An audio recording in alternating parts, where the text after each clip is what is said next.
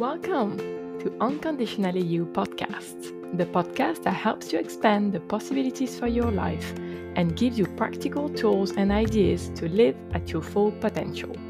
I am Alix Wheeler, Certified Life Coach, and I will help you to reconnect to who you truly are and what really matters for you, not for others.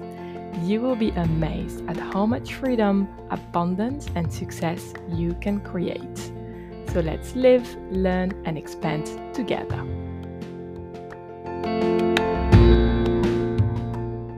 Good afternoon, everyone, and welcome on Unconditionally You Podcast. It's episode number twenty-eight. So what I've noticed is that we tend to burden ourselves with stuff that we can't control and that ultimately we are not responsible for. We spend a lot of energy and a lot of time trying to solve for it at our own expense, at the expense of our energy, of our time, of our confidence, and even sometimes our sanity. I've been there. I think I have left quite a lot of uh, my wrinkles and my gray hair to trying to solve things that ultimately I was not responsible for, for, for solving. And why is it important that we realize that, that we gain some awareness on when we're responsible for something and when we're not, and exactly what we are responsible for? It's because all the time and energy that we are spending to think about how to preempt someone's reaction or to read someone's intention, we don't spend it on us, right? I really have that belief that, you know, our energy and our time, um, our yeses and our nos in our life and every single day are con- counted, right? It's like if we had a jar of it and it's a defined amount every single day that we have. And if we spend, let's say, sixty percent of our daily energy thinking about others' intention, others' reactions, others' wishes, even though it might sound useful and helpful for us, and I'm sure a lot of the time it's also well-intended, it's still that sixty percent of energy and of time that we do not dedicate on us. And that's time that we could use to get clearer on our own intention, our own reactions, and our own wishes. I will spend uh, more time in the next podcast episode on that concept, uh, but I just wanted to introduce it here because um, I think if you know someone around you who has an unlimited amount of time and energy every single day, please introduce them to me. I haven't found them. And although sometimes I wish I was like that, I always come back to the realization that I am not and that I do have a set amount of time and energy every single day. Therefore, how I use it makes the whole difference in how I live my life and how I feel on a daily basis. So to give you a bit of an example, how do I how do I see it show up, right? Uh, the fact that um, sometimes we might be taking responsibility for things that we are not responsible for. So for example, I uh, used to believe, think as much at work that at home, that I was responsible for maintaining the peace in a relationship. So in other words, when I was giving negative feedbacks to someone on my team, for example, or when I was sharing my honest opinion with my family, I would put at risk the current peace in that relationship, in that situation, as well as the current balance that was existing, and to some extent the perceived happiness of the people involved in that relationship. I really believe that. I really believe that it was my responsibility to hold that peace no matter what. What I didn't see was that I was then denying my own wish for balance, my own sense of peace, and my own sense of happiness. And what I then didn't see at that point was what was my responsibility towards myself. What did I want to feel responsible for myself without expecting someone else to satisfy it? And that's exactly what we're going to explore further today. So if that resonates for you, as I'm sure quite a lot of quite a lot of you do, I would invite you to answer the following questions. So what I've done in that podcast is that I'm going to give you a series of questions that I would really encourage you to answer to before you hear my own view and my own experience of it. Right? So ask yourself and write it down, even better, the answers for the following question I'm going to share. So think of a relationship at home or at work that is difficult for you for some reasons. Right? We all have some. I haven't met anybody who has only super smooth relationship. And then think about what was difficult about it. Okay, write it down, what it was exactly that you feel, in your own words, felt difficult for you in that relationship. Then think about how did you feel in that relationship? Yeah, so when, when obviously don't take the point where it all goes well in that relationship, but when you are in the place where it feels difficult, how does that feel for you? How does that feel towards you, and how does that feel towards the other person? How do you feel towards the other person when that relationship is difficult? I'll let you a minute to write down. And then try and see, what did you do in that situation? Or why didn't you do in that situation when the relationship or the situation felt difficult? How did you react? How did you not react? What did you say? What did you not say? What did you think or not? Okay. So I'm going to share my experience, my example on those questions, and then we're going to go through another set of, ex- of examples. So for me, a relationship that felt um, difficult was with one of my previous team members. That was a few years ago. Um, I had a, a person in my team that I was really struggling to position myself with. And what was difficult about it is that I felt responsible for that person's behavior towards the rest of the team, towards the rest of, you know, the the office that we were in. That was the difficult part. And how did I how did I feel in that relationship when when it felt difficult, when um, I perceived that his behavior was not how I thought it should be? Well, towards me, I felt insecure, I felt doubtful, I felt guilty.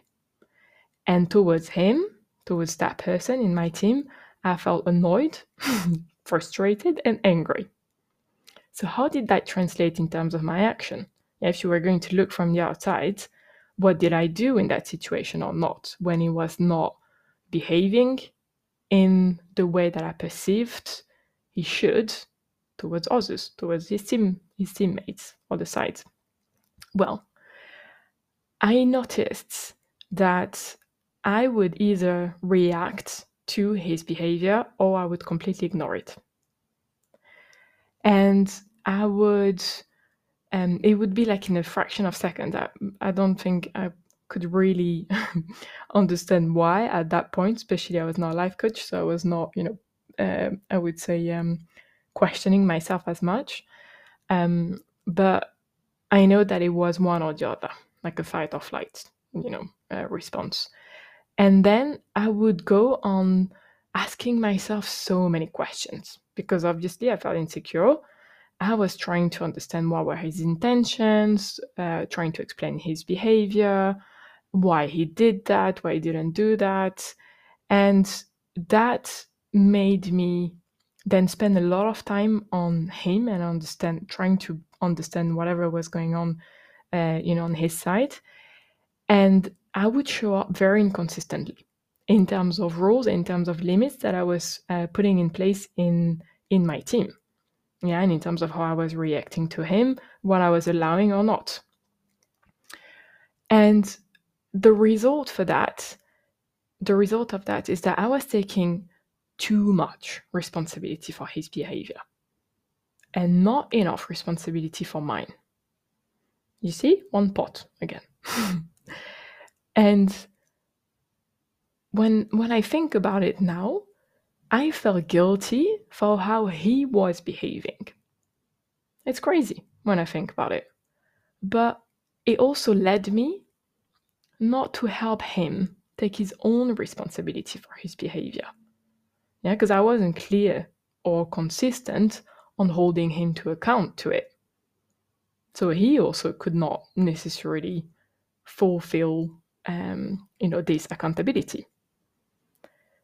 So you can see how um, how that situation could look pretty messy from the outside and from the inside.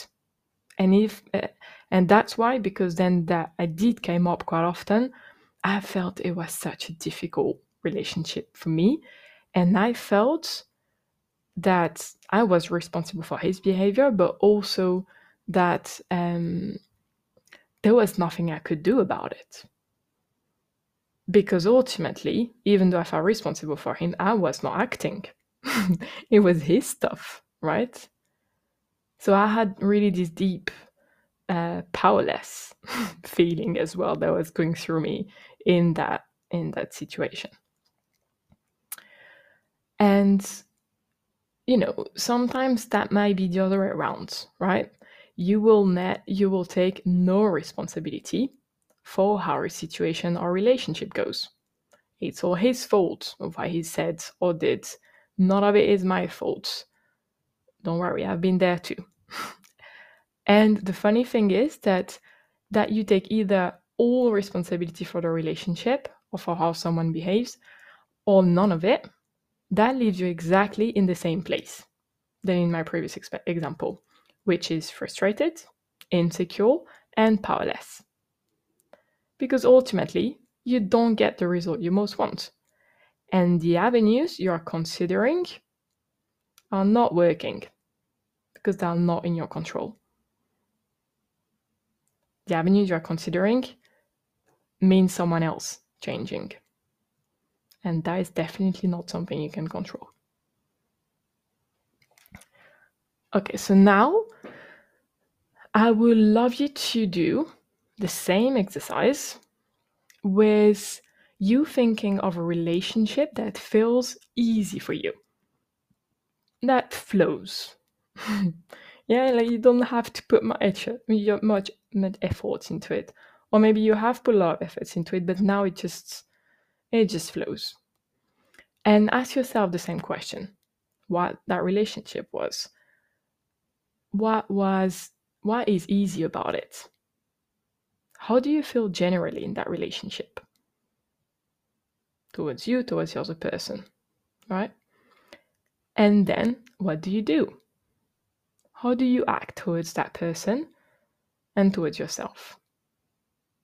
Ask yourself those questions and really take the time. You can pause the podcast, you know, before I, I go on my own example again, to really ask yourself on a relationship that feels easy for you. It's really important that you see Um, that you take your own example and not only my part, because quite often when you are not, when we are not emotionally involved in the relationship, it's much easier to see what's going on for the other person. You know, I'm sure when I've given you the example of this person in my team, you you would have felt like, yeah, well, yeah, of course, that makes sense. I would have never done that. Why did you react like that? But I can tell you when I was, and I think of it the same now, but when I was in it and that the emotions were running high, my intelligence was running low. So like seeing it the way I did and the way I'm describing it now felt really difficult. And that's the whole point of the exercise. It is, is to start for you. When you have a difficult relationship, your emotions will be high. That is one hundred percent sure. And therefore, your intelligence will be low to try and approach it differently. The purpose of the exercise I'm giving you is to help you already decrease a little bit the emotional part so that you can start, you know, looking at it from a different perspective. So please do do those exercises. That's my advice. Now, if I look for me on what was a relationship that felt easy for me, strangely enough, it was another one of my team members. I had like several uh, leadership roles over my um, before I, I became a life coach in corporations, and I, I managed um, different teams, different team members. And that relationship, what felt easy for me was that I felt comfortable. I felt confident. Things were, you know, easy. I could say things as they were, the good and the bad. And um, I was also living up to my words. That's how I showed up. I was not, you know, inconsistent. I was actually quite consistent in how I would behave with that person and also as part of the team when he was, you know, um, sharing his view or his opinion. In other words, I was taking my part of the relation of the responsibility in the relationship and letting him take his part of responsibility in the relationship. So the question comes now, obviously, how do you move a relationship or a situation from feeling difficult to feeling easy? From dreading meeting that person to actually looking forward to it? Well, the answer is in the examples that we've just done. You look at your part of responsibility. And that is the only solution that I have personally found for me, for my clients, for people around me, is that, you know, this resp- responsibility cursor that we have for that specific relationship, if it doesn't work, it's because it's either two way down, you don't take enough responsibility, or two way up, you take all the responsibility for it. And generally when it works the best is when it's somewhere in the middle. You all have, you're all grown adults, and you both have as much responsibility in the relationship and in how you show up. Not how the other person shows up, but how you show up. Obviously, I'm not necessarily talking about, you know, responsibility for young children, right? It's it's a different thing because they are they are growing up at that point, and they are they are learning what it means, what they are responsible for. So in that point, I would think understanding what you're you're responsible towards it, towards, you know, the kids' relationship, that would be where I would focus on. But if I go back to adult to adults, or teenagers to adults, really consider that you are both responsible to the same level. Even if it's your boss or if it's your team member, you don't know each other's intentions. You don't know exactly their reactions or their plans. And that does not matter, because the other person is responsible for theirs, their plan, their reaction, their intention. You are responsible for yours. So now it's about deciding what you want to be responsible for. For you. Okay? Not for someone else. For you. A little tip. When you start deciding that, if your sentences starts with he or she, you are again trying to trying to look at what you're responsible for the other person, or what the other person should be responsible for. Your sentence starts with I. I am responsible for blah, blah, blah. What is important is that I do X and Y, is that I show up in that way. Okay, not that he or she does that. So with the I, in mind, you can start um, describing the relationship you want. Okay, so you can look at, what do I want to convey in that relationship? What do I want to be an example of in that relationship? What values, what atmosphere do I want to foster in that relationship? And what is in my control to ensure that for me on my end? Okay? In other words, what does a good or great relationship with that person could look like?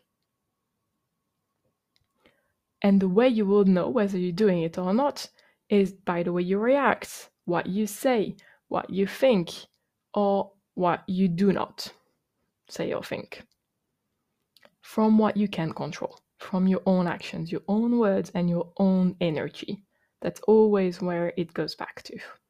And that's always where we're trying to argue with when our emotions are really high in that relationship, when we're upset about it. So then the idea is that you describe, you know, what this good or great relationship looks like as clearly as you can, you know, so that you can almost see it in your head. You can feel it and you can almost live it without the other person being there. You know, the same way you can get really upset and really worked up about when you think about someone who is not there. You can do exactly the same, but in a positive way, in actually creating an experience that feels better in that relationship. And always from your perspective. And my advice again, if that feels really hard to do, it's because your emotions are high, right? So try to do it ahead of time of meeting that person's. that person, when the emotions are not completely taking over, trying to do it in a place where it feels as neutral as possible. Then you rehearse it, at least mentally, at, until it feels believable. And it changes everything, starting with how you feel in that relationship, and most importantly, towards you. And by the way, you have nothing to lose by trying that. Clearly, you have tried, being fully or not at all responsible for the relationship. And clearly it doesn't work. Otherwise, you wouldn't find it difficult, you wouldn't find it frustrating. So at least, with what I'm giving you to try, you can try something new. And it might even work. It does, but you know, it might even work for you. So give it a try. You don't have anything to lose.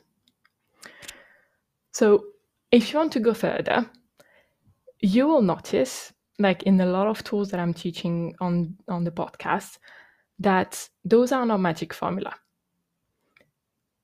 It won't transform from one day to the other, or unlikely, fully the relationship.